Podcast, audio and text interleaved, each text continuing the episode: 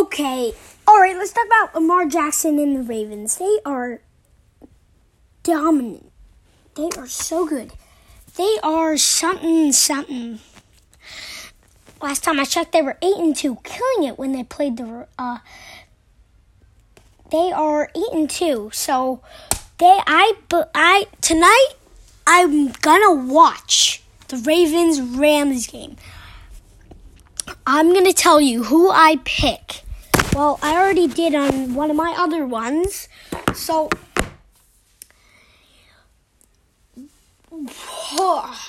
I have no idea where to start. The Ravens, so good.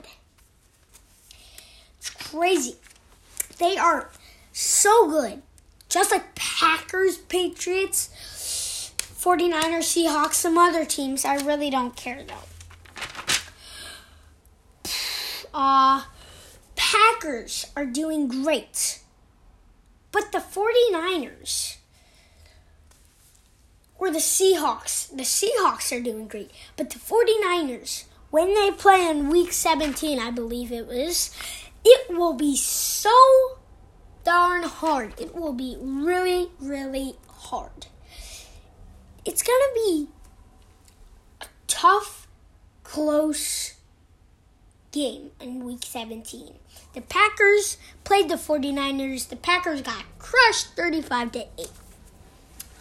Now let's talk about the Lakers. They are pounding it. First in the Western Conference, on the other hand, Clippers fourth in the Western Conference. They're both in Los Angeles, but one's good and one's bad. Not bad, but not good. Paul George points 26.4. Kawhi Leonard 25.6. Remember, they're on the losing team. They're on the Clippers, the losing team.